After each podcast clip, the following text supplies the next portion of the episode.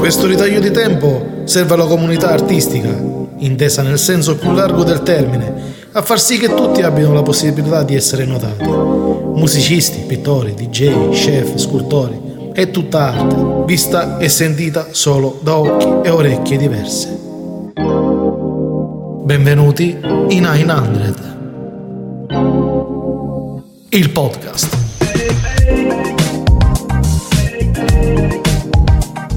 Eccolo, eccolo, eccolo, eccolo, eccolo, eccolo, eccolo. Buongiorno a tutti, bentornati. Questo è 900, il podcast fatto da voi e per voi. Oggi abbiamo un ospite particolare, abbiamo un regista e il, no- il suo nome è Alejandro Buchelli. Vediamo se c'è Alejandro, ci sei? Sì, eccomi. Eccolo, Eccomi, ci sono. eccolo, eccolo, eccolo. Ciao Alejandro, come stai? Molto bene, grazie. Bene, bravo, bravo, bello, bello. Quindi, ora, tu sei il primo regista da me intervistato perché finora ho avuto a che fare con eh, scrittori, musicisti, rapper, insomma, di chi più ne ha più ne metta, ma ancora registi non ne ho avuto. Tu sei il primo. Un- Mi sento molto onorato. Beh, anche io, a dire la verità, sono, sono particolarmente emozionato. A dirti la verità, di solito non mi capita di parlare con registi, però questa è una bella emozione. Secondo me è una bella cosa. Dovresti essere più o meno mio coetaneo, diciamo che cominci col 4 come età, avanti, non diciamo precisamente quanto, ma col 4 cominci, no? Sì, sì, sì. ecco, ok, diciamola così. Ora, eh, ognuno di noi eh, ehm, comincia in un'età a parte. Tu quando hai cominciato a capire di essere regista? Perché non è che uno ci diventa, ci nasce regista. Quando, quando hai cominciato a capire che era la cosa fatta apposta per te? Allora, la, la mia storia è molto molto particolare perché mh, innanzitutto io sono nato in Colombia e Ah, negli anni 70 basta. nasco io 70.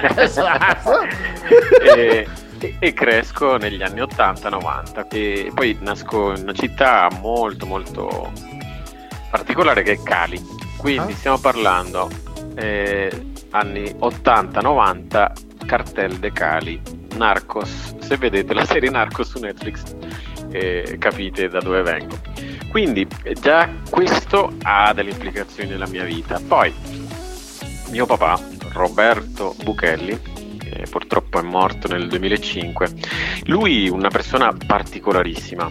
Ehm, fisico matematico e, e soprattutto per i primi diciamo fino ai 30-40 anni era convinto di cambiare il mondo attraverso eh, la rivoluzione culturale che parte dal comunismo, no? da, Sì, sì. eh, i trotskisti, poi Mao, e quindi lui stava in quella linea lì.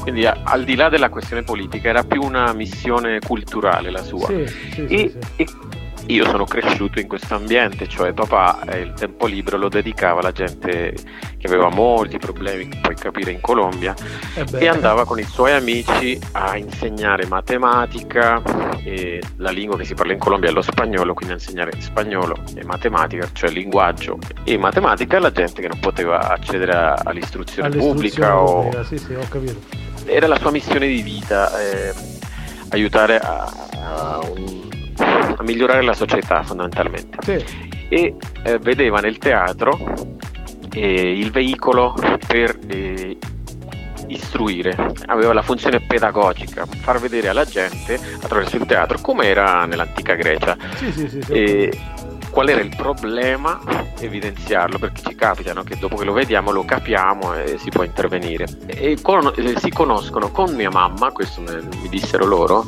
che lui stava mettendo in scena dei pezzi di Don Quixote a scuola, lui era un insegnante nel suo liceo di matematica e lei era una studentessa negli ultimi anni di liceo, 17 anni, e lei si è avvicinata dicendo io so cucire, se volete vi do una mano con i costumi. Quindi se questi due si conoscono mettendo in scena Don Quixote, poteva venire fuori solo che... soltanto uno- un regista quindi sei proprio figlio d'arte da tutte le parti dove, dove ti giri ti giri hai lo spettacolo nel sangue in pratica Sì. E, e- poi ovviamente il, il teatro in Colombia e il cinema in quei anni non era un'industria, niente. Quindi non lo concepivo come un lavoro. ed era, una, era un'attività eh, necessaria ma parallela, come dire chi cucina, no? Sì, eh, sì, bisogna sì, cucinare, bisogna preparare il cibo. Ma quindi hai cominciato a, a, fare il regista quando eri, già, quando eri ancora in Colombia? Sì, sì, sì. E le prime cose che ho fatto era puro divertimento mh, nelle vacanze estive, diciamo così. E, mh, riunivo mia, con mia sorella che era piccolina e, e i miei vicini di casa e eh, mi era venuto in mente di mettere in scena le barzellette e, e re, riunire le famiglie la sera. Noi diciamo facciamo le prove il pomeriggio, sì, sì, con tutti sì, gli sketch comici eh, e poi la una sera sorta di cabaret filmato, insomma. Bravissimo, convocavamo le due famiglie eh, nel salotto o casa mia o casa loro e, e, si metteva in scena, però io non recitavo, mi vergognavo tantissimo, ero così, mi pie- preferivo fare gli effetti speciali, la luce, mettere Eh la sì, musica. appunto, eh, eh, no, proprio, era da Eh. piccolo dovevi, dovevi fare la regia tu, insomma, no? Bravissimo. è Eh, bella, sì. è bellissima questa, quindi proprio nasce, proprio nasce con te l'essere regista. Sì, sì, e quindi e poi nel mio percorso di formazione io poi studiavo in una scuola britannica Ah. eh, in Colombia, una scuola bilingue, quindi la prima, prima lingua in quella scuola era l'inglese. E, e- ed era una scuola meravigliosa perché un'istruzione di un livello altissimo eh, e ho cominciato a praticare anche judo. Ah, E e quindi si cominciano a, a sommare una serie di cose. Allora, mh, mio papà mi faceva assistere a queste riunioni eh, culturali dove istruiva il popolo attraverso il teatro. Poi mi mandava sempre a tea- a- a- al cinema a vedere, c'era il cineclub della città, il sabato mattina, tipo verso le 10, proiettava sempre dei film che ovviamente non facevano incasso, ma erano eh, diciamo quei film storici fondamentali sì, sì, sì, E andando là ho visto Buster Keaton, eh, Chaplin, poi ho visto Elettra fatto da Irene Papas, ho visto il Macbeth Ah, di... quindi allora, allora il, tuo, il tuo essere regista, come, come lo è adesso, è stato influenzato da, da qualcuno, insomma. Sì, è, è una, come ti dicevo, è una, cosa strana perché fino a quel momento, io fino ai eh, 18 anni, non avevo mai pensato di, cioè che fosse una mia professione eh, il regista, no? non era concepito perché eh, non essendoci eh, un, eh, appunto un titolo universitario per quello in Colombia non c'era all'epoca, quindi eh, era come dire io da grande voglio fare, non lo so, eh, il giardiniere, era strano, no? E ti- cioè, non c'è un titolo universitario, una, una cosa di studi, ora forse sì per fare il giardiniere, ma all'epoca no, era una cosa bella e così e basta. All'epoca sognavo eh, per un periodo di fare... Ah, questa è un'altra cosa eh, divertente. Ah, nel 1976 credo che esce eh, il primo Guerre Stellari Sì, e sono andato a 77, vederlo sì, sì. 77 e sono andato a vederlo piccolino ovviamente bambino e mi ha folgorato. Perché c'erano tutte quelle cose che già cominciavano a piacermi cioè le arti marziali il concetto eh, facevo judo all'epoca quindi il concetto della concentrazione il vuoto la meditazione la forza è dentro di noi e non nei muscoli la tecnica eccetera. Questo da una parte.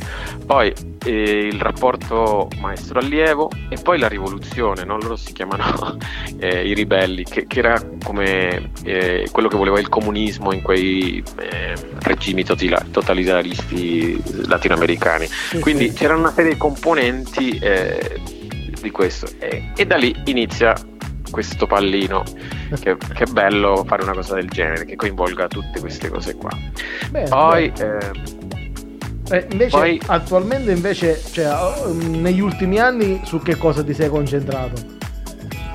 Allora, il percorso, come dicevo, è molto pieno di cose.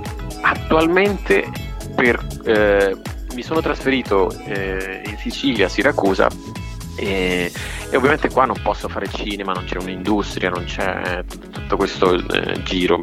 Per fare cinema in Italia o TV bisogna stare a, a Milano o a Roma dove abitavo a Roma, però teatro si può sempre fare. E quindi eh, ho aperto un uh, gruppo di studio eh, del teatro appunto con uh, ragazzi di, di, licei e quindi con, eh, contemporaneamente pre- sto preparando dei documentari sulla zona ovviamente tutti, tutti, i problemi che si hanno in questa parte ah, vabbè, mondo. ma qua, qua, di problemi di sto calibro ne abbiamo veramente tanti, quindi avrai materiale a sufficienza per riempire gli archivi del Papa, cioè la, del Vaticano.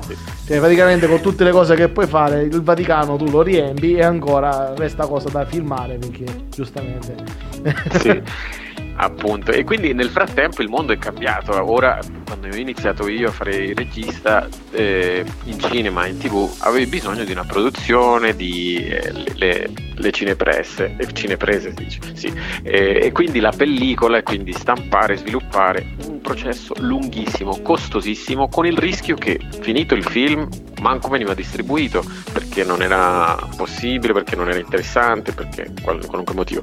Ora tutto è cambiato, abbiamo YouTube, Netflix, eh, Apple, eh, Amazon Prime, di tutto di più, Vimeo, tante piattaforme dove puoi far vedere i tuoi lavori e li puoi distribuire e poi eh, una buona telecamera adesso la puoi trovare per 1500 euro, non è impossibile Sì, sì, per infatti. girare con un'alta qualità.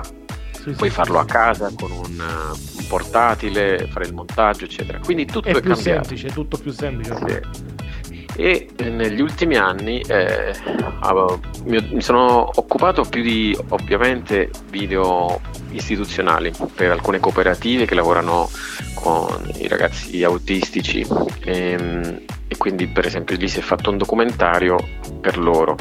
Poi eh, per quando c'è stato l'Expo di Milano alcune aziende qua producono pomodori eccetera. Volevano un- uno spot pubblicitario. E anche lì quello è stato fatto molto bello perché dietro a questi prodotti c'è tutta una storia tutto un racconto che ha a che fare con, con la società con la politica con eh, Certo. il marketing eccetera. E per, Quindi, e visto che ormai diciamo, sei dentro a questa realtà e mm, ti stai eh, mettendo in gioco con eh, questi documentari e queste, mm, tutta questa realtà che non è di certo eh, quella che ognuno magari si vuole, vuole avere attorno, ma comunque c'è e quindi purtroppo dobbiamo tenercela.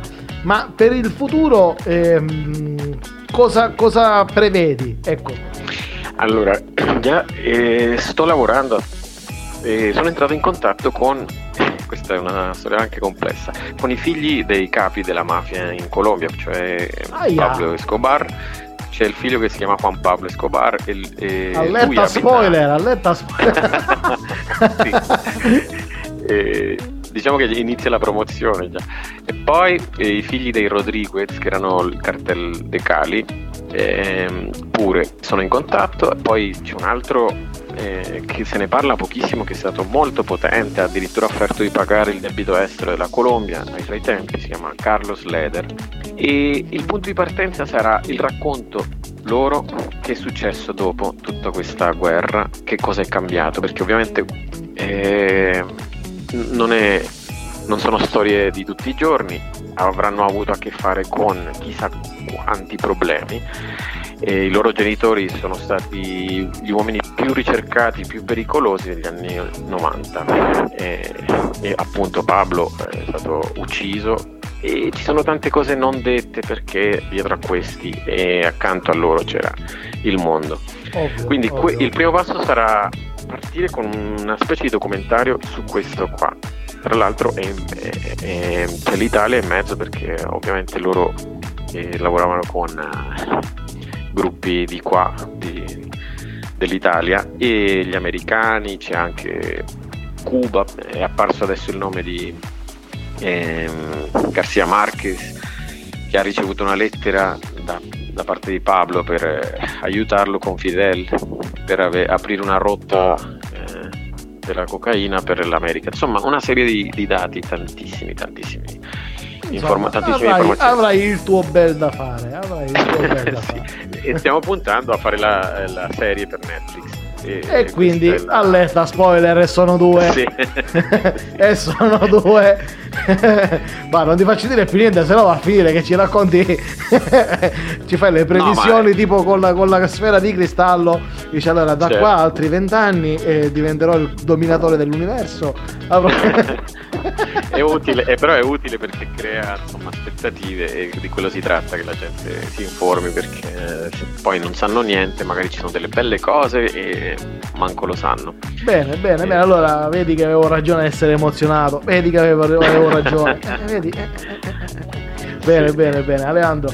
Allora, ascolta Leandro, il, ehm, il tempo a nostra disposizione purtroppo è terminato. E io ti ringrazio e ti saluto. E spero di averti di nuovo in trasmissione, magari tra un annetto, sì. quando ci saranno altre novità. E, certo. e alla prossima e grazie. Ti ringrazio tantissimo di questa opportunità. No, un abbraccio e ci sarò sicuro in futuro e speriamo già per promuovere cose che stanno per uscire. ok, ok. Ciao, ciao, ciao, ciao, ciao. Ciao, ciao, grazie. Io sono Davidone e questo era 900. Il podcast.